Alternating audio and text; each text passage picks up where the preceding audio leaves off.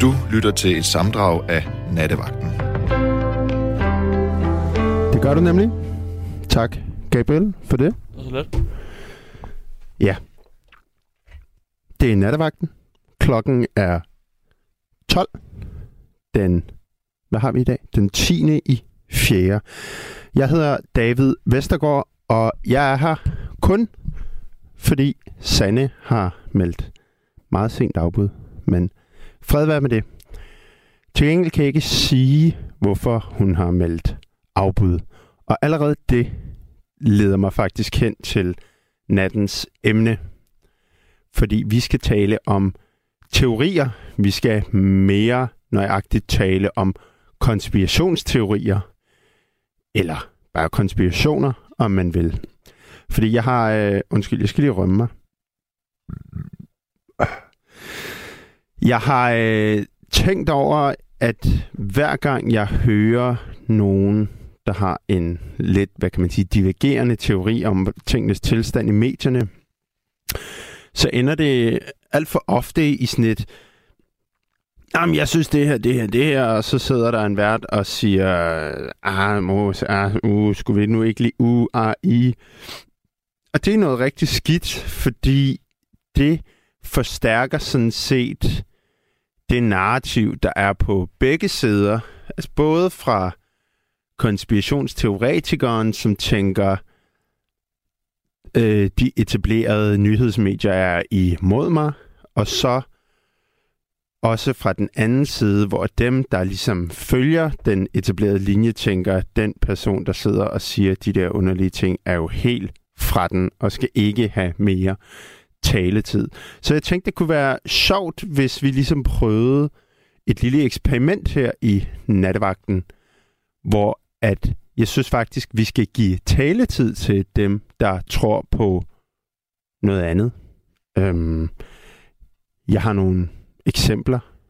Øh, den første, det første eksempel er øh, faktisk et sted, hvor jeg selv har været lidt i tvivl. Fordi jeg mener, det var i år 2018.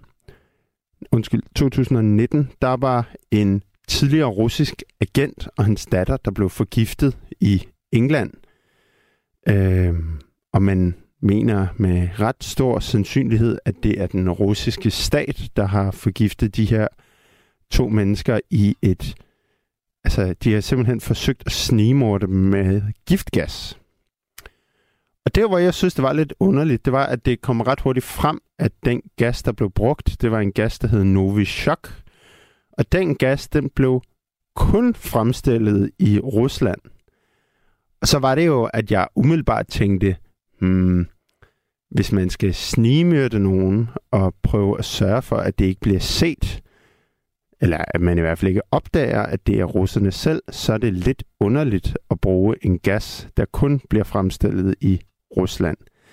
Hvem ved, det kan jo også godt være, at det skulle være tydeligt, at det var dem, så hvad kan man sige, russerne statuerede et eksempel over for andre dissidenter. Men det har jeg da i hvert fald tænkt, altså har det så måske været, det ved jeg ikke, Storbritannien, der selv forgiftede de her mennesker for at stille russerne i dårligt lys. Det er bare sådan en lille konspirationsteori, jeg har tænkt over. Der er også mange, der tror på, at øh, da tvillingetårnene styrtede sammen den 11. september 2001, der var der den her meget, meget famøse bygning 7, som også styrtede, uden der rigtig er så mange, der kan forklare, hvorfor. Det vil jeg gerne have, at du ringer ind og fortæller om, hvis du ved noget om det.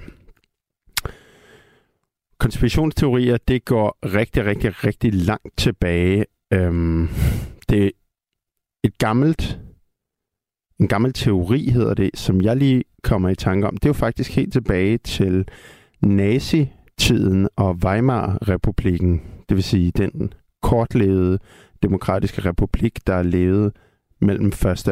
verdenskrig.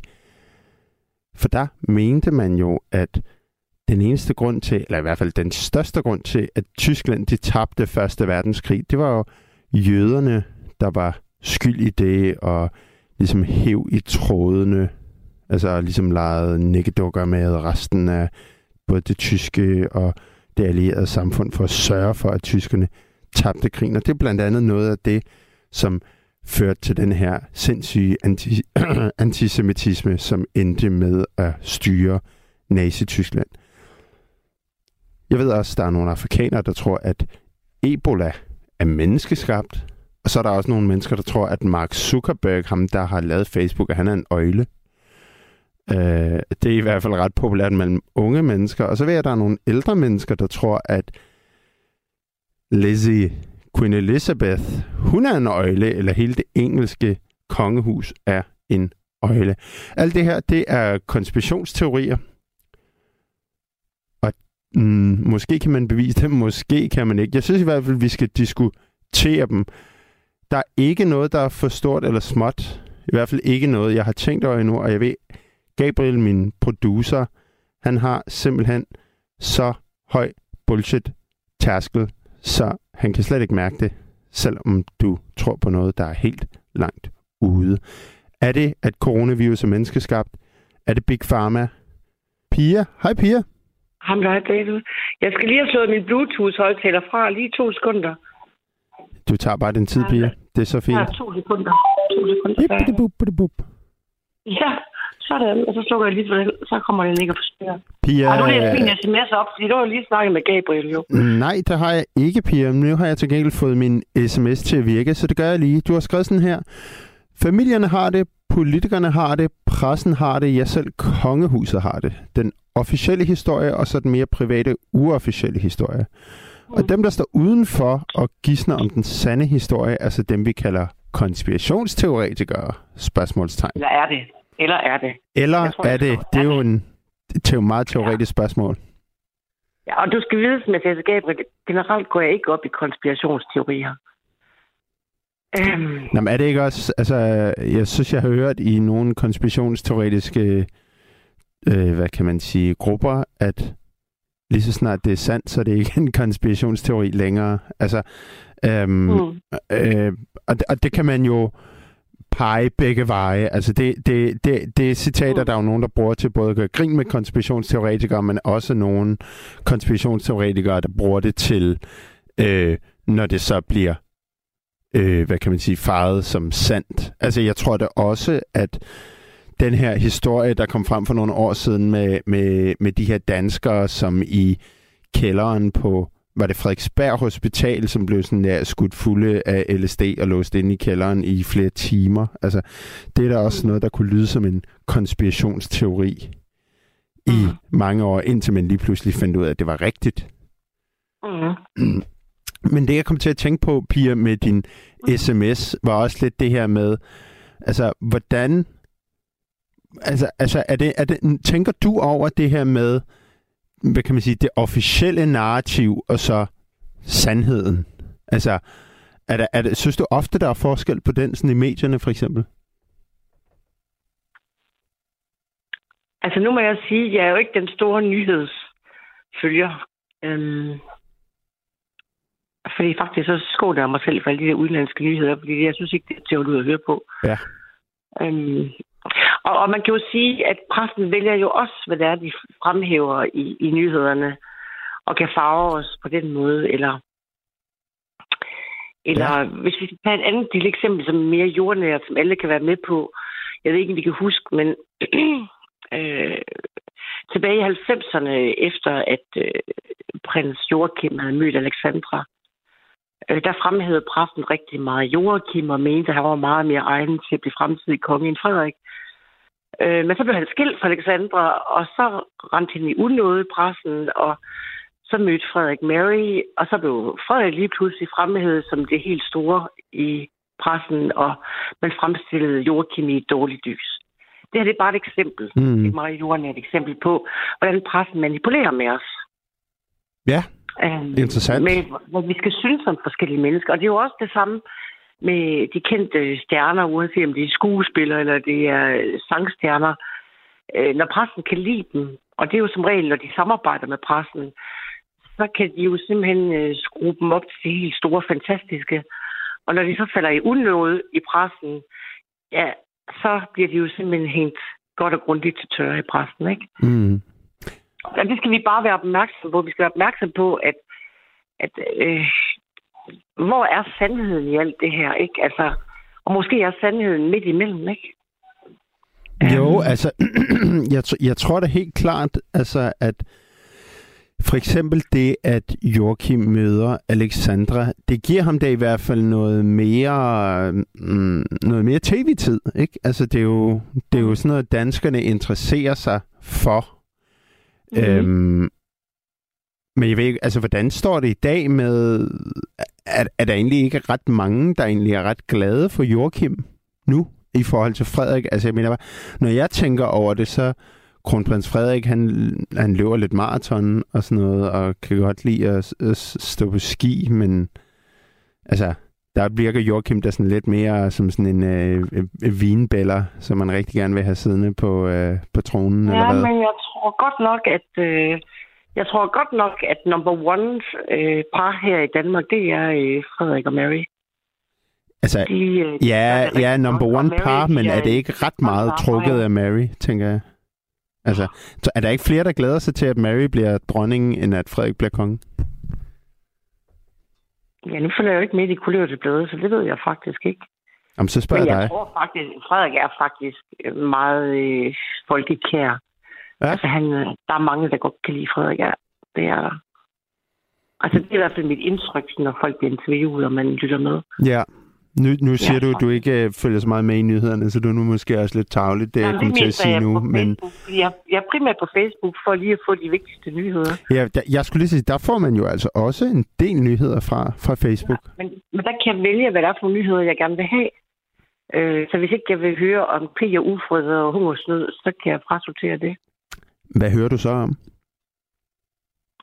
Ganske almindelige ting. Og det er simpelthen fordi, jeg, jeg bryder mig ikke om, og jeg er nok, fordi jeg er lidt følsom, jeg bryder mig ikke om at se på hungersnød og, og folk, der bliver lemlæstet i krig og alt muligt. Det synes, jeg synes, det er dårlig underholdning. Og jeg har egentlig ikke lyst til at fylde mit hoved med de billeder. Nej. Og det er min måde at skåle mig selv på. Altså, da jeg var yngre, der, der så jeg det jo. Men det er som om, man bliver så lidt mere følsom med alderen, tror jeg. Nå, det er sjovt. tror Altså, jeg, jeg jeg tænkte, at man blev mere hårdhudet, eller sådan lidt sådan, Nej, ah, whatever. Altså, det kan godt variere, at, at nogen kan blive mere hårdhudet, afhængig af, hvad de oplevede i livet, men, men generelt bliver man mere følsom med årene. Mm. Altså, øh, det tror jeg faktisk, de fleste, der kommer på den anden side af 50, må erfare. Ja. Men selvfølgelig er der undtagelser, det vil jo altid være. Men, men altså, det, det, nu har jeg jo interesseret for psykologi i mange år, og, og det der med familiehemmeligheder, det, det tales der også meget om, og familier kan jo have deres hemmeligheder, og hvad de fortæller til verden uden for én ting, og hvad der foregår inden for hjemmets fire vægge og noget helt andet. Ja, altså det, Øh, det, og- det er helt, altså det synes jeg da også er, en, er et ret interessant øh, felt at bevæge sig ind i, ikke? Fordi altså det her med, altså øh, hvordan man ser ud af udadtil, er jo ofte enormt meget anderledes end, Ja. end, end hvordan det rent faktisk rigtig står til med, om man får bank af sin mand, eller du ved, om øh, den ene part drikker for meget, men udad til, så smiler man bare med tandpasta-smilet, ikke? Ja, altså man, man dækker over de problemer, der er inden for hjemmets fire vægge. Og, og det er jo nok især i middelklassen og, og i velhavermiljøerne, at man har den der facade, det facadelivet, ikke? og så er mm. problemerne inde bag ved de fire vægge. Hvor man kan sige, at i misbrugsfamilierne eller i de udsatte familier, der er det jo nok noget tydeligere, ikke? Også fordi de tit er arbejdsløse eller Men apropos øh, facadelivet, Pia, Mhm. så kommer jeg også lidt til at tænke på igen det her med Mary og Frederik og Joachim og Alexandra. Altså tror du ikke også noget af det, der tog, øh, hvad hedder det, glansen fra Joachim, var, at han er blevet skilt? Jo, om ikke andet øh, årsagerne til, at, at de blev skilt, for der har jo også floreret alverdens rygter. Uh, fortæl, for det ved jeg intet om. Altså, jeg har hørt flere forskellige. Jeg er ked af at skulle øh, sende dem videre, faktisk. Ej, for det er jo lige Ja. præcis det, programmet nat handler om, Pia. ja, men... Øhm,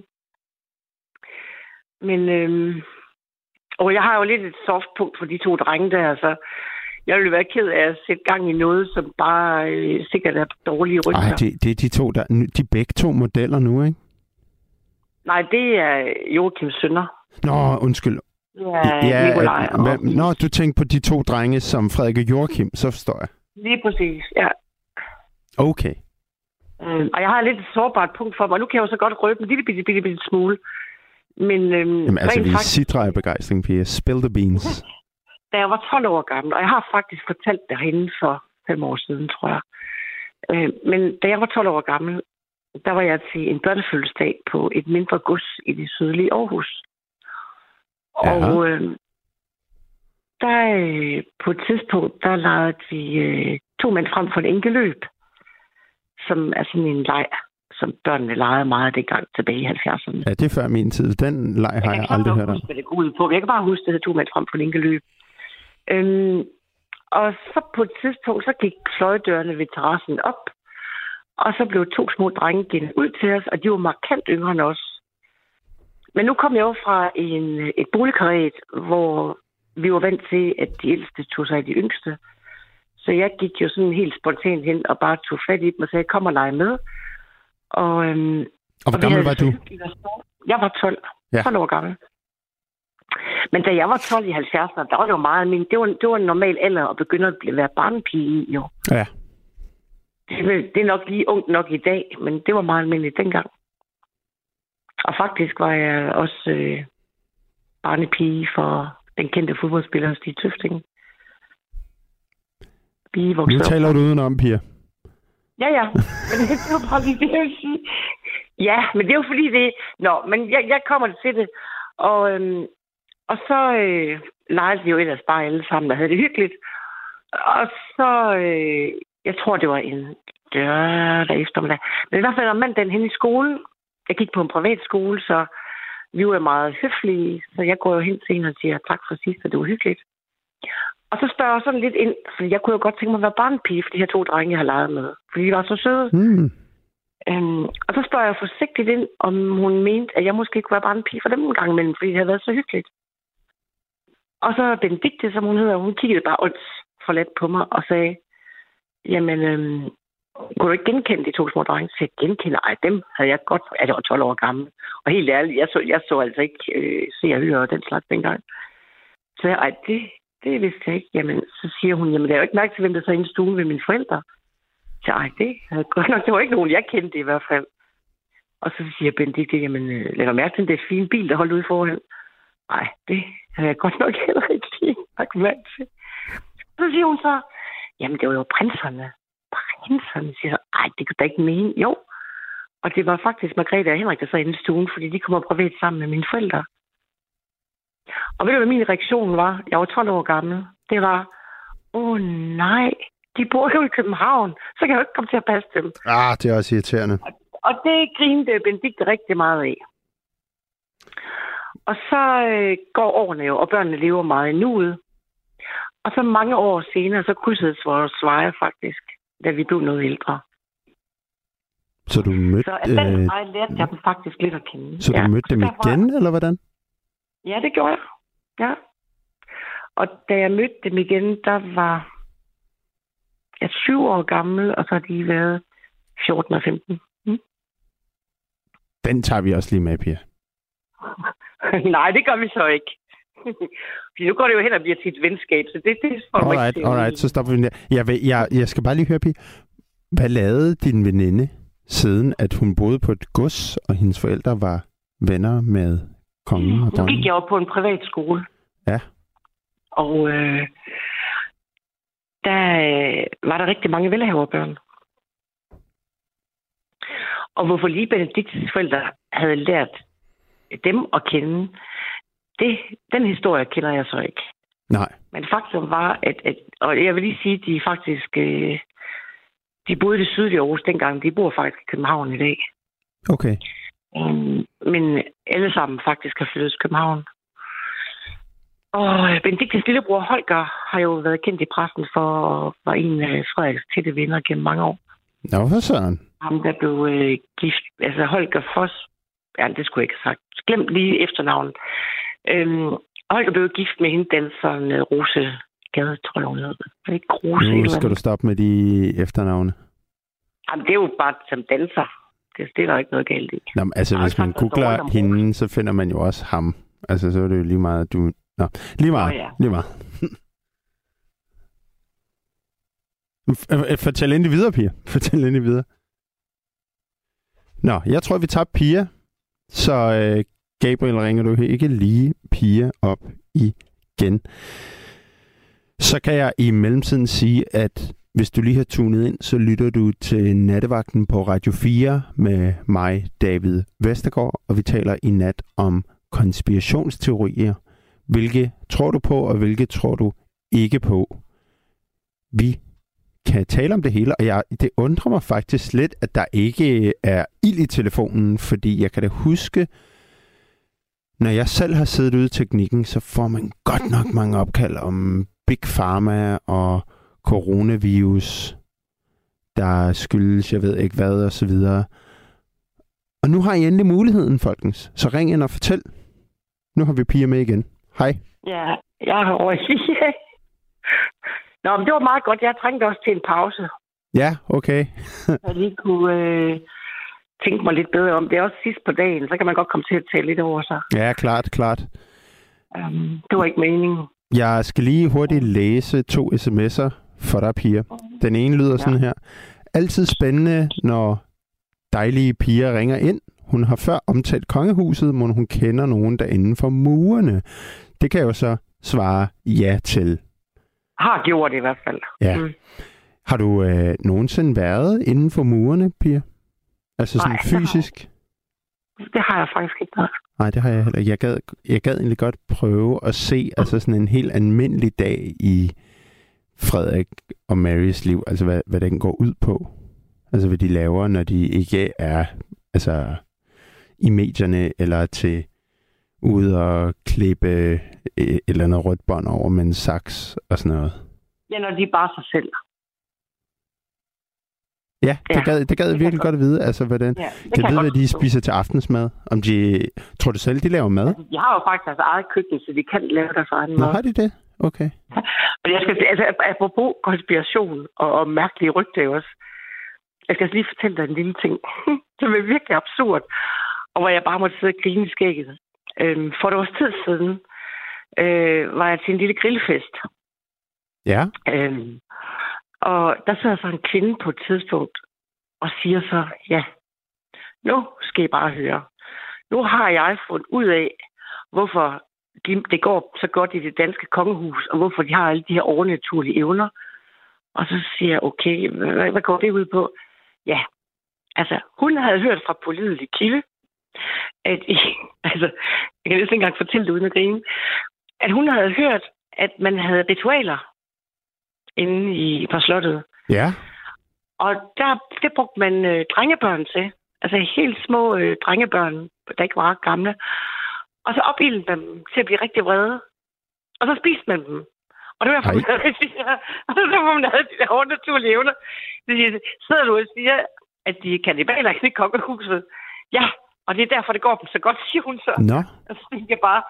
Det eneste, jeg kunne finde ud af at sige, det var, fordi jeg vidste ikke, om jeg skulle grine eller græde, så siger jeg til hende, jeg tror bare ikke lige, du skal fortælle en historie til en psykiater, hvis du skulle møde sådan en på din vej. Nej, altså jeg, jeg kommer da også automatisk til at tænke på, kan jeg vide, hvad der vil være godt ved at spise drengebørn og sure drengebørn endda? Altså, ja, ja op, opildnede drengebørn. Ja, altså hvad, hvad er ideen med, så, så bliver du stærk eller klog? Eller, ja. ja. Jeg kunne jo godt have fortalt dem, og, og det kan alle jo læse sig til, at de faktisk bare lever rigtig, rigtig sundt og dyrker meget sport, og det er derfor, de har et højt energiniveau. Men jeg tænkte, at hun var så overbevist, at jeg tænkte, at ja, jeg tror bare, jeg lukker den her. ja, men altså, det, det er jo sjovt, Pia, ikke? fordi at nu kan vi sidde og more os over sådan en historie nu, men over i USA for eksempel, så, øh, så, så var der jo et skyderi på et pizzeria, hvor der, der var den her konspirationsteori om, at øh, Hillary Clinton var med i sådan en pædofilicirkel, hvor at de solgte børn i kælderen på et pizzeria. Øh, og der gik faktisk så en mand ind og skød en af de her pizzaejere, fordi han var et pædofilt dumt svin. Øhm, det viser jo så ved nærmere eftersøgning, at der slet ikke var nogen kælder i det her pizzeria. Men altså, bare for sådan en historie, hvor vi kan stå og sige, ha, ha, ha, det er da meget sjovt. Altså, det, det kan jo faktisk føre til nogle ret vilde ting. Ja.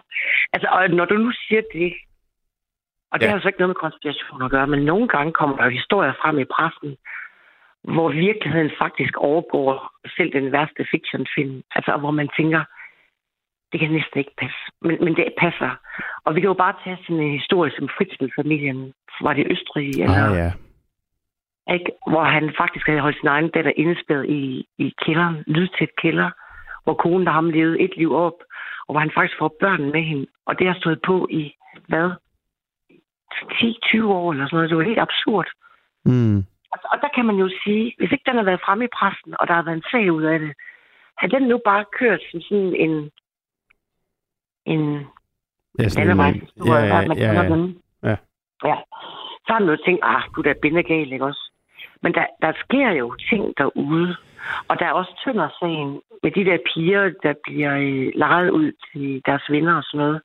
Og man tænker, det kan simpelthen ikke passe. Men, men hvor det faktisk passer. Jamen det, og det tror jeg jo nemlig også er sådan en ting, som altså måske også en af grundene til, at vi mennesker har konspirationsteorier, fordi det viser sig jo gang på gang, at selv de mest langt ude historier kan vise sig at passe, ikke? Altså, Ja. øhm, Men, men det er der. Og, og plus, altså så, det er så den ene ting. Der er også det, der hedder, der er den officielle historie, og der er den uofficielle historie. Fordi mange veje fører til Rom, og det er ikke altid, man fortæller den uofficielle historie. nej. Og det er også derfor, jeg må sige, at da jeg var barn og ung, altså når man er barn og ung, så er man meget naiv og godtroende og tror på alt det, man hører.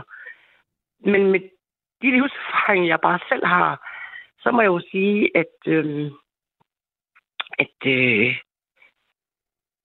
det der med sandheden og sådan noget, altså den der bliver godt nok manipuleret meget midt rundt omkring. Ja, det gør der, altså, men jeg må også sige, at folk bliver mere og mere skeptiske over, hvad de læser og hører. Ja. Men man kan jo også blive helt i tvivl om, hvad er hvad, ikke? Altså, fordi man, vi bliver manipuleret med. Altså, pressen manipulerer med os. Øh, de kulørte blade manipulerer med os. Du kan jo Mm. se, hvordan de nogle gange øh, catcher det kendte øh, med paparazzi og alt muligt andet, og billeder. Man kan manipulere rigtig meget med billeder, ikke? Altså, Mm. og især nu, hvor der er Photoshop, og, og som noget rigtig uhyggeligt oven det hele. Jeg kan huske ham, øh, Nikolaj Sonne fra DR, Ja, ham der teknologi-fyren. Ja, han havde en udsendelse omkring Soren Ding. Og der for nogle år siden fortæller han så, at altså det der med billedphotoshop, det er jo stede i mange år. Og hvor du kan sætte forskellige mennesker fast sammen og sådan noget. Ja. Men nu er der faktisk også udviklet en lydphotoshop.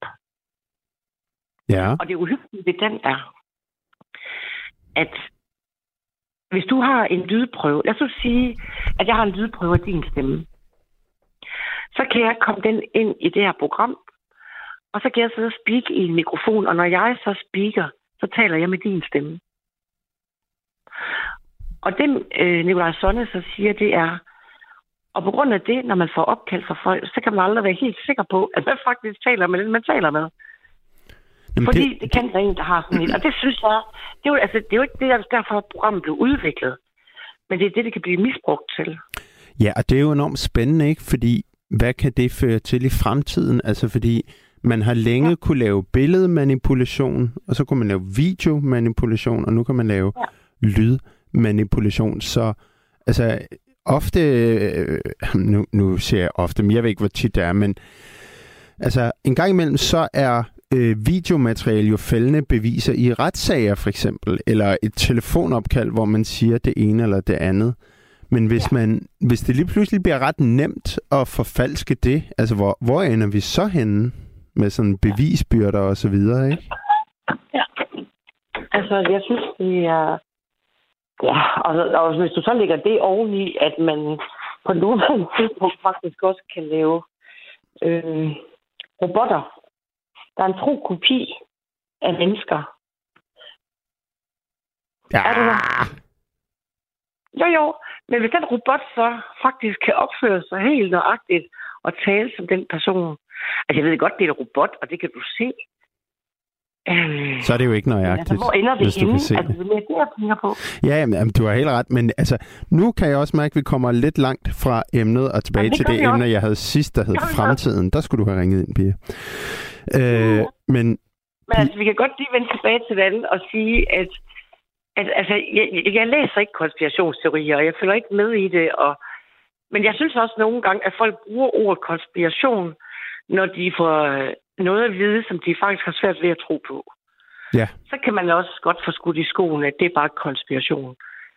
Øhm, fordi folk ikke har fantasi til at forestille sig, at det faktisk er sandt. nå, men det har du ret i. Øhm, og jeg tror, at... Øhm, og jeg tror faktisk, det, jeg tror, at det der med tvivlen kommer mest til folk, der har ganske almindelige, og det er jo flertal, der har det, ganske almindelige øh, øh, 8-4 jobs, Mm. øh, og bare passer deres arbejde og, og gør det, du ved, med hovedet under armen, og så lever de faktisk i deres fritid. Men der findes jo faktisk mennesker, øh, der har nogle rigtig spændende jobs, og som oplever usædvanlige ting. Øhm, og når de så indimellem øh, træder frem og, og fortæller om det, så har almindelige kødte mennesker svært ved at forstå det, fordi deres liv har været så almindeligt. Ja. Men der er, jo masser, altså, der er jo masser af historier rundt omkring. Nogle gange skriver folk sådan en historie om deres liv, og så får man indsigt i det. Øh, men der er også rigtig mange ufortalte historier.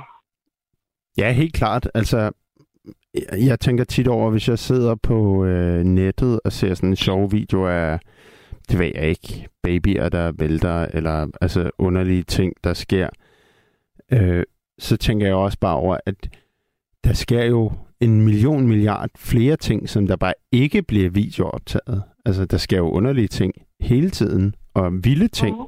for andre mennesker. Men selvfølgelig, hvis man lever et meget ordinært liv, så kan det måske være lidt svært at tro på. Jamen, det er der. Men, men, men der er bare mennesker. Og jeg tænker også, at hvis du bare tager Christiansborg, jeg tror, der sker rigtig mange ting inde bag de fire vægge. Øh, noget viden og nogle indsigter, som vi aldrig får at vide. Fordi hvis det slap ud i befolkningen, så ville det måske kunne skabe panik eller, eller noget andet. Okay. Så, så jeg tror, man er meget øh, omhyggelig med, hvad man øh, deler ud af af viden. Interessant, Pia. Og meget apropos nu øh, det med Ukraine og Rusland, ikke? Altså, jeg, jeg tror, at de ved mere, end vi får at vide, så får vi det i hvide små portioner. Altså, du tænker, at øh, informationen, den officielle information, vi får, den bliver ligesom behandlet af regeringen og medierne, inden den kommer ud til os? Det kan du være helt forvist om, at den gør. Interessant. Og, og nu har der været det der med Bornholm op at vinde, hvor Putin lige pludselig har fokus på Bornholm. Nu kan jeg ikke lige huske hele historien omkring det. Men, men altså... Ja, jeg, jeg tror, at øh, der, er mange, der foregår mange hemmeligheder. Jeg tror, der foregår rigtig mange hemmelige øh, beskedudvekslinger derinde, som vi slet ikke får adgang til. Øhm, og jamen, jeg, kan, jeg kan tage et, et eksempel, men jeg vil Ja. så sige, jeg har det fra anden hånd, så, så jeg ved ikke, hvor pålideligt det er. Men nu, Vi tager vores forbehold. nu tager jeg sådan lige et emne. Øh, man har jo i flere år haft fokus på at gerne vil hjælpe øh, folk inden for den prostituerede verden ud af prostitution. Og der har man jo fået det, der hedder redden og alt muligt andet, som alt sammen handler om at hjælpe dem ud af prostitutionen. Ja. Og det er jo folketingsvedtaget, at, at det skulle oprettes. Ja, altså, de så skal, hører det skal oprettes, så de skal have nogle penge til at drive det og sådan noget. Ja. Men så var jeg til en reception engang, hvor en tidligere prostitueret faktisk deltog. Og hun fortalte os noget undervejs. Og det er faktisk, at og, og hun, havde, hun havde tidligere været det, man kalder luksusluder. Øhm, og hun fortalte så, at, og det var så ved at være, det er nogle år siden nu, men der, når der er de der store politiske kongresser, så kunne hun jo fortælle, hvordan der blev flået luksuslyder ind fra flere steder i Europa. Milano og Paris og alle andre steder. Og det var jo så for, at de her politikere kunne fornøje sig med dem, når kongressen var slut. I Danmark. Da jeg hørte det, så tænkte jeg bare, var det bare dobbeltmoral, ikke? At på den ene side forsøger man officielt at vil hjælpe dem ud af det via sådan noget som redden og alt muligt andet. Og samtidig så udnytter man dem faktisk efter kongresser. Altså, ja. ja, altså jeg ved da også, at jeg kan ikke huske, hvad for et medie det var, men et eller andet dagblad, som lavede nogle tests på øh, toiletterne på Christiansborg og fandt ud af, at der var kokainrester på nærmest samtlige bræt. Så der sker helt sikkert nogle ting, vi ikke hører om. Men øh, Pia, jeg vil sige tak ja. for snakken. Lige, lige det er dejligt at have dig igennem. Så vil jeg godt lige sige en ting, der afrunder det, jeg indledte med. Jeg vil lige sige, jeg har ikke talt med hverken Frederik eller Joachim siden 2000. Så hvad der er sket de sidste 22 år, det er ikke noget om. Hermed givet videre, Pia. Tak det har for jeg det. bare lige brug for at sige. Det er i orden. kan du have en god nat? Tak fordi du ringede ind. Tak lige måde, David. Hej. Hej. Det var Pia. Vi tager lige øh, nogle gode sms'er, der er kommet, mens jeg har talt med Pia. Der er en, der lyder sådan her. Håber du får en flat earther igennem. Har gentagende gange forsøgt at få svar på disse to ting. 1. Hvorfor er det så vigtigt for flat earthers at overbevise andre om, at jorden er flad? Og 2. Hvis det nu viser sig, at jorden er flad, hvilke ændringer gør det så for mig og mit liv? Håber, du kan hjælpe. Hilsen Jonas. Og Jonas, det synes jeg jo er nogle rigtig gode spørgsmål. Jeg mangler bare, at der er nogen, der ringer ind, som tror på, at jorden er flad, og rent faktisk er villige til ikke nødvendigvis at debattere det. Det, det ved jeg ikke, om vi gider i dag, men i hvert fald slå et slag for, hvorfor man tror på det, man tror på. Øhm, I starten af programmet, der fik, der, der fik jeg også en sms, der lyder sådan her. Hej David, kan det skyldes telefontavsheden, at dem... Nu skal, ej, jeg læser den lige op igen. Kan det ikke skyldes telefontavsheden, at de ikke er ansatte for konspirationer? Og der vil jeg sige jo, Øh, og det er jo også, når, man kan sige, når jeg laver et program, som handler om det, jeg kalder konspirationsteorier, og lister alle de her ting op, så ligger der jo også, hvad kan man sige, i ordene, at det nok er, ikke er noget, jeg tror på, fordi det er jo derfor, jeg kalder det konspirationsteorier. Men jeg tror, nu kommer jeg til at sige tro mange gange, jeg tror på, at de mennesker, der tror på det her, ved, at ikke alle mennesker tror på dem. Altså, har man en idé om, øh, at øh, covid-19 var menneskeskabt, eller at det ikke er en rigtig sygdom osv., så er man vel også godt klar over, at det er ikke en holdning, der er delt af størstedelen af danskerne.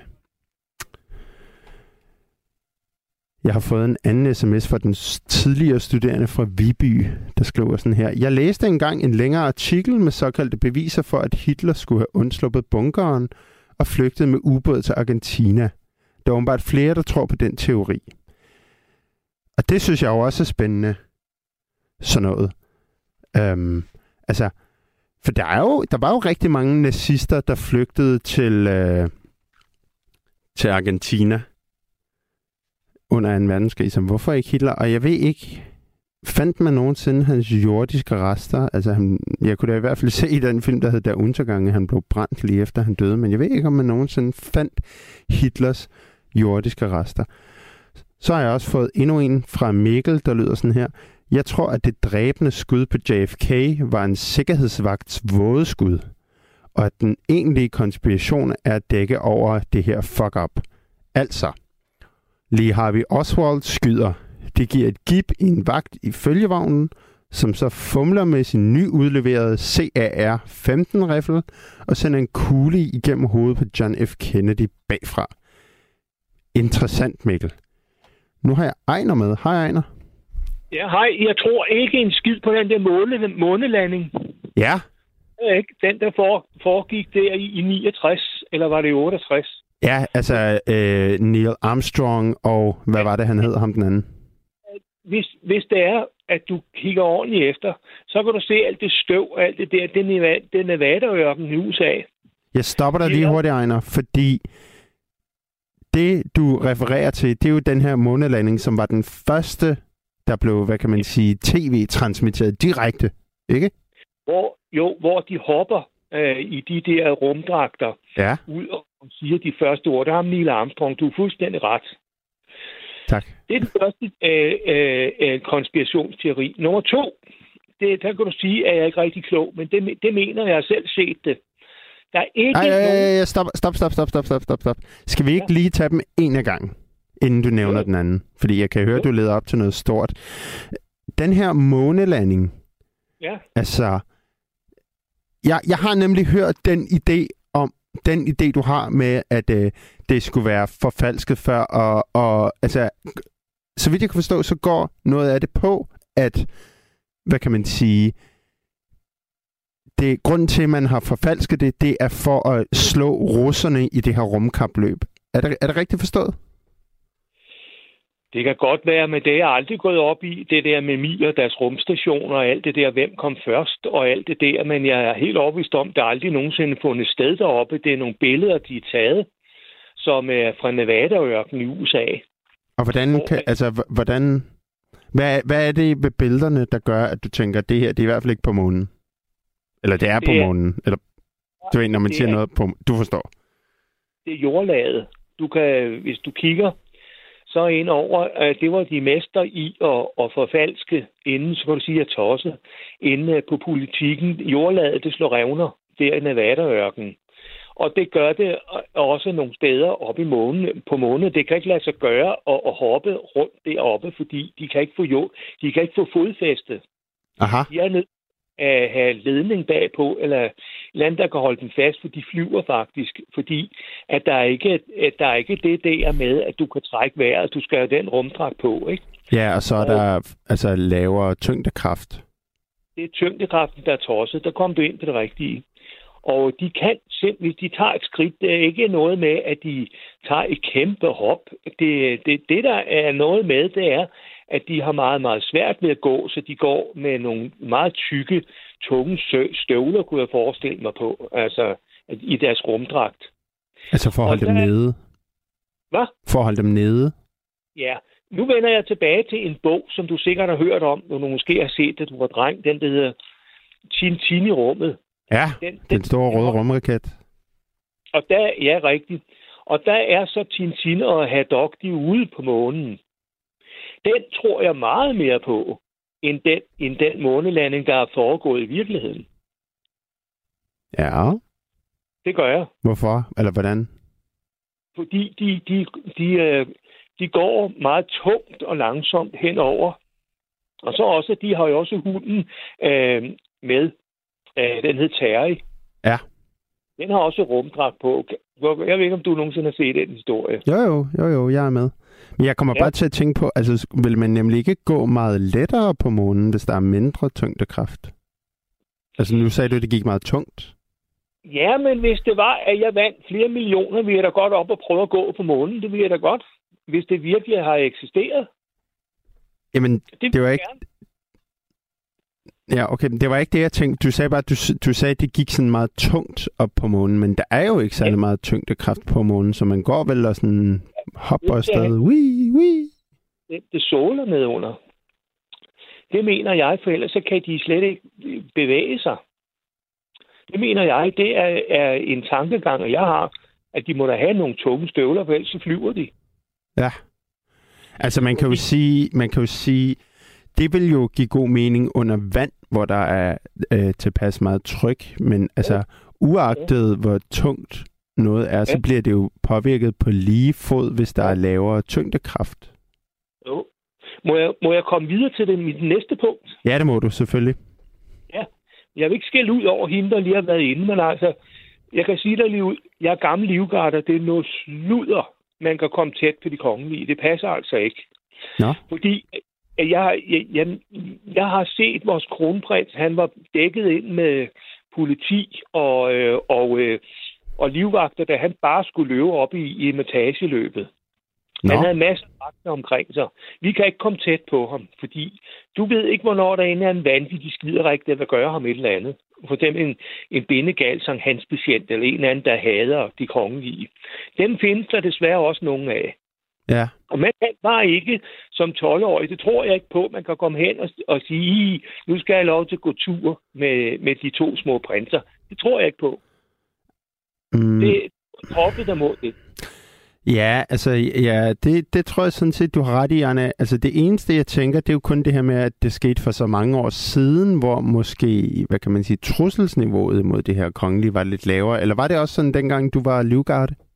Dengang jeg var i Livgarden, det var lige meget hvad tidspunkt, øh, øh, jeg stod derinde. Vi havde 4 timers vagt. De kongelige kom altid med livvagt. Okay. Og så kan hun kan skælde mig ud, øh, hvad hun vil. Men jeg har aldrig nogensinde set børnene gå alene. Det har jeg ikke. Du kan bare være helt rolig, Ejner. I nat, der er frit lejde til at Ja, sige, ja. hvad man har lyst til. Ja. Jeg kommer lige til at tænke på, Ejner, øhm, nu når du siger, du har været i Livgarden, har du så stået inde ved Amalienborg? Øh, nogle få gange har jeg stået derinde. Jeg har mest stået ved Goddersgade og holdt vagt der ved kasernen. Ja, ved, ved indgangen der. Ja, jeg har ikke stået ret meget ved, ved, ved øh, Malienborg, det har jeg ikke.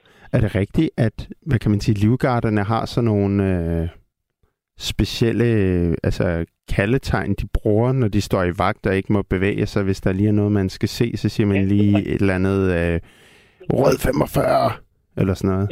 Du skal, du skal sige et bestemt uh, tal, og så hvis der er, at der står en skiderik og bliver ved med at genere dig, så skal du skyde op i luften med dit uh, uh, garantgevær, og så Al- altså øh, varselsskud. var advarselsskud, og så kommer politiet. Du må ikke gøre det, du må ikke gribe ind selv. Hvis der står en idiot med noget og vifter omkring næsen, så må du ikke gribe ind. Det eneste, du må gøre, det er, at du flytter dig, når uret slår, og så går du uh, hver kvarter og vender rundt og siger 21, 22, 1, 2, 3, stå. Og så går du, når klokken lyder igen. Og hvis der er en, der generer dig, så skal du altså skyde et advarselsskud. Er det nogensinde sket, egentlig, at der er nogen, der har skudt en advarselsskud? Aldrig oplevet det. Folk, de er der så flinke derinde, så de står et stykke væk. Ja. Og det er, at man går. Er det egentlig er det løs krudt, der er i øh, geværene, eller er det øh, the Det real deal? Det er rigtigt. Det er rigtigt. Øh, øh, ja, altså patroner, som ja. er som kan slå ihjel. Der sidder et magasin i de gamle øh, garantgeværer med otte automatiske skud, og så har vi jo den der baratkniv ovenpå. Ja, hvis de Og det- kommer tæt på, så kan man lige stikke dem. Ja. Ja, men, ja, men jeg var jo inde for 40 år siden. Nu har de maskingevær. Det er noget helt andet. Ja, ja. Jamen, jeg mener også, jeg læste, at øh, på grund af det øgede trusselsniveau, så gik de fra 5 til 10 skud i magasinet for nogle år siden. Kan det passe?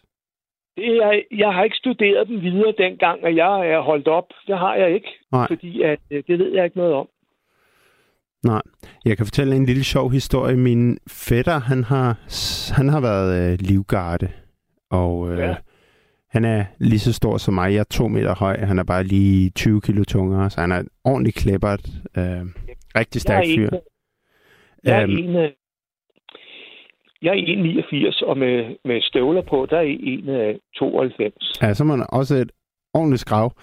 Men vi skulle så ind og se ham stå der sammen med hans meget, meget stolte forældre fra Sønderjylland. Ja, Og da hans far så ham stå der, så var han jo æderpave stolt, og det var han nok også selv. Så han sneg sig lige op ved siden af ham for at få taget et billede sammen med ham, og det må man jo ikke. Altså, øhm, og det sjove ved det var så, at lige da han, altså de skyndte sig jo at tage det her billede lynhurtigt, og så hoppede han ned igen. Men der stod så nogle kinesiske turister ved siden af os, ja. og de så jo, at vi, de fik taget det billede, og så sagde, ej, det skal vi da også lige prøve. Og så måtte han jo stå og sige, no, no, no, no, step off. Og de forstod jo simpelthen ikke en meter. Så han måtte jo altså tage rundt om geværet og meget bestemt råbe, back off til de her turister, før de rent faktisk fattede, at det måtte man altså ikke. ja, ja. Øhm, og jeg kan jo også godt forstå, hvorfor det er, man ikke må det. Jeg synes bare, det var en sød, sjov lille historie, og det er nok ikke første eller sidste gang, det sker, at lillefar får taget et billede med sin lille søn. Nej, det kan jeg godt forstå. Må jeg, må jeg, må jeg komme videre, for jeg har en, øh, jeg har en ting mere. Ja, ja. Vi er ikke travlt, Ja. Vi har en time nu. Nå, øh, jamen, jeg, Jeg har ikke tænkt mig at være i radio en hel time. Det kan jeg ikke være bekendt. Bevares. Okay, ja. Det er den der, øh, vi har den gamle øh, øh, fejde med de sorte og hvide i USA. Ja. Og der, det er der, hvis du har hørt om, da dengang du var yngre, der var nogen, der hed, der hed øh, de der, der, der var, øh, der klædte sig ud om natten og, og, øh, og få afsted med lagen så alt muligt skidt og møg og, og, og dræbte nogle sorte og sådan noget. De hed Klubus Klan. Ja, dem, der klædte sig ud i sådan nogle hvide dragter, Ja. sådan nogle kåber. Ja, der går så en konspirationsteori derover, derover, fordi min søster har været der, at hvis der går en mand ind, en hvid mand ind i Harlem, så kommer han ikke ud igen. Nå. Og hvis der går en sort mand ind i, øh, i øh, ja, det kan være Washington eller et andet sted, så kommer han heller ikke ud igen. Og jeg vil bare have svar på, om det er, har sin ægthed, om det er rigtigt. Fordi det fortalte min søster og grine af, da hun kom hjem, at øh, man skal satme, sagde hun så, ikke være hvid, hvis man går ind i Harlem. Du kommer ikke ud igen. Det kan sagtens være, Anna. Altså, vi kan jo give den videre til lytterne derude, øh, Ja. som jo kan ringe ind eller skrive en lille sms til os og forklare lidt om det. Altså, jeg kan huske, jeg ved ikke, der er den der ret kendte bog af ham, fotografen, der hedder, den hedder Amerikanske Billeder. Hvad er det nu, han Ja. hedder, ham der har skrevet den? Det ved jeg ikke. Nå, det kan være, at den kommer fra sms'en. Men altså med den her danske fotograf, der endte med at rejse USA tyndt og overvejende boede hos fattige sorte mennesker. Altså han skildrede virkelig meget den der elendighed, der var i USA. Og jeg synes jo også, altså jeg tror da på en eller anden måde, at elendighed fører til sådan noget som drab. Altså så det skulle da ikke undre mig, hvis der var nogle steder, det var enormt farligt at bevæge sig alene på grund af sin hudfarve.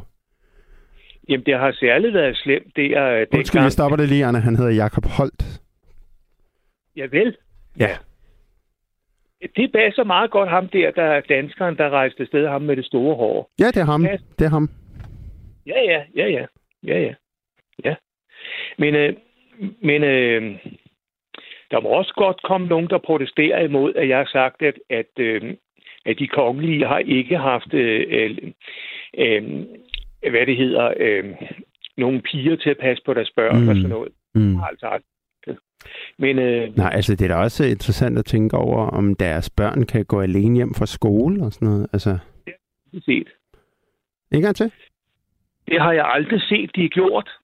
Nej, det er, det er egentlig lidt trist, ikke? Men øhm, Det er, det være trist at ikke have et privatliv. det er det, og det, ja, det er jo... Altså både ikke at have et privatliv, men også det her med at måske potentielt være til, være til fare. Ja, så står der en en idiot, der vil have et billede, ikke? ja, Ja, ja. Nå, men altså, øh, jeg vil ikke tage mere tid. Nej, Fordi, det er øh, så fint, Ejner. Du skal have tak, fordi du ringede ind. Jamen, det er i orden. Ha' det godt. Ja, lige måde. Hej. Hej. Det var så Ejner. Vi kom vidt omkring månelandinger og kongehuset. Jeg har fået en sms, der lyder sådan her.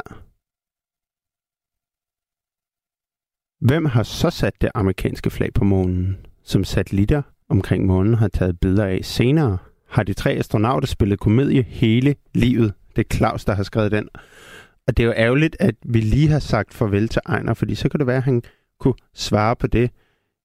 Vi springer direkte til næste lytter. Det er Erik. Hej Erik.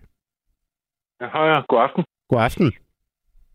God, aften. Uh, ja, øh, det er lidt svært at komme igen, uh, eller, eller komme i, ind i det. Jeg synes i hvert fald med konspirationsteorier, noget jeg sidder og hørt på det her, Ja. at der, man skal også skelne mellem, der, der det er, alle konspiration, konspirationsteorier, de er ikke ens. Der er, nej, nogen, der er nej, totalt. Der er nogen, der er totalt gag, og så er der nogen, der er, der benytter sig af, hvis man øh, er fakta og, og sandsynligheder og så videre. Ja, altså jeg sad øh, lige før programmet her og læste op på det, og der er altså der er nogle teoretikere, som mener, at, at øh, konspirationsteorier ligesom kommer i flere lag, altså fra det sandsynlige til det, der er fuldstændig langt ude, som er, altså hvis, ja. hvis der er nogen, der er indlagt øh, paranoid, med paranoid vrangforestillinger, så kan man nok ikke tage alt, ja. hvad de tror på med et græns salt, men altså, så er der så også omvendt sådan en som Bjørn Lomborg, som der er jo mange, altså, som, som prøver at gå videnskabeligt til sådan noget som klimaforandringer og så videre, ikke? Jamen, ham kan man ikke kalde, altså, øh, ham kan man ikke kalde konspirationsteoretiker. Øh, Jamen, han går, altså, han går alligevel imod det, hvad kan man sige, etablerede narrativ. Ja, ja. Men, men øh, han havde sit øh, videnskabelige syn på det. Han var statistiker. Ja. Øh, han havde sit øh, videnskabelige øh, syn eller vurdering af, han, han underbyggede jo sine, øh, sine teorier med, øh, med fakta. Ja. At det, så, at det så ikke viser at holde stik, det er noget andet. Ja, men, men han blev jo så også, ja. hvad hedder det, afskåret nærmest af hele det, den etablerede ja, medieverden, ikke? Ja, ja han, men han fik også genrejsning, fordi øh, de havde, øh, han havde faktisk ret i mange af hans fremlæggelser. Øh, han, han fik genrejsning af et eller andet udvalg, der blev nedsat til at undersøge hans teorier. Ja. Så fik han ret. Så blev han en genoprejsning. Det gør han. Mm. Men, øh, men derfor havde han ikke ret i det store billede. Men altså, i de der detaljer, sådan, det, det var fordi, han lavede en økonomisk vurdering på det også. Han blandede økonomi ind i, i fakta faktisk, ikke? Og, og så bliver det lidt forkert. Ja. De, de, de, de konklusioner, han kom frem til, altså, ikke? Ja. Men jeg, jeg synes ikke, man kan kalde ham en, en, en konspirationsteoretiker. Det synes jeg ikke. Nej, men det er vel også fordi, det der, det ligger vel latent i ordet konspirationsteoretiker, at så, er de sådan, så har man lidt en skrueløs, eller hvordan? Ja, præcis. Det er derfor, jeg... Fordi nu har jeg så hørt på det her... Altså, jeg har også min øh, konspiration. Men ja. det, det, det, det er sgu ikke... Jeg, jeg vil meget nødig blandes i, i samme øh, bås som, som nogle andre konspirationsteoretikere. Ja. Jeg har for eksempel nu... Jeg har flere men jeg holder mig til fakta. Altså, ja. alt det der, man ikke ved noget om, det, det ved jeg ikke noget om. Men det, man kan se og vurdere og regne ud selv, det skal man holde sig til. Og alt det, man ikke ved noget om, det skal man holde sig fra. Og har du et eksempel? Ja, jeg har, det, var, det var fordi, jeg, jeg ringede ind til at starte med, fordi jeg hørte dig sige det der med bygning nummer 7. Nå ja. Så har jeg den her ja, med 9-11, ikke? Og så har jeg den her, at øh, der gik nogle år, øh, 6-7 år, så læste efter det var sket, øh, så læste jeg tilfældigvis om bygning nummer 7. Jeg har faktisk ikke hørt om den før. Altså, altså den her øh, tredje bygning, der faldt under ja. terrorangrebet 11. september 2001. Ja, og øh, der læste jeg tilfældigvis om den, og den var, nu, jeg har det jo ikke lige på, på i hovedet og sådan noget alt sammen, men den styrte sammen 8 timer efter de andre bygninger. Okay, det vidste jeg ikke. Nej, men det gjorde den. Og der var ikke nogen, der døde. Og grunden til, at der ikke var nogen, der døde... Det var sgu da heldigt. Ja, det var det. Det var fordi ham, øh, redningschefen, der var masser af redningsfolk inde i bygningen. Så fik redningschefen en opkald, og det er det, det der er autentisk, fordi det bliver optaget alt sammen. Ja. Han fik et opkald for ham, der havde lejet hele komplekset hele det der store bygningskompleks, der hedder World Trade Center. Han fik et opkald fra ham, så sagde ham der, det var en time før sammenstyrtning.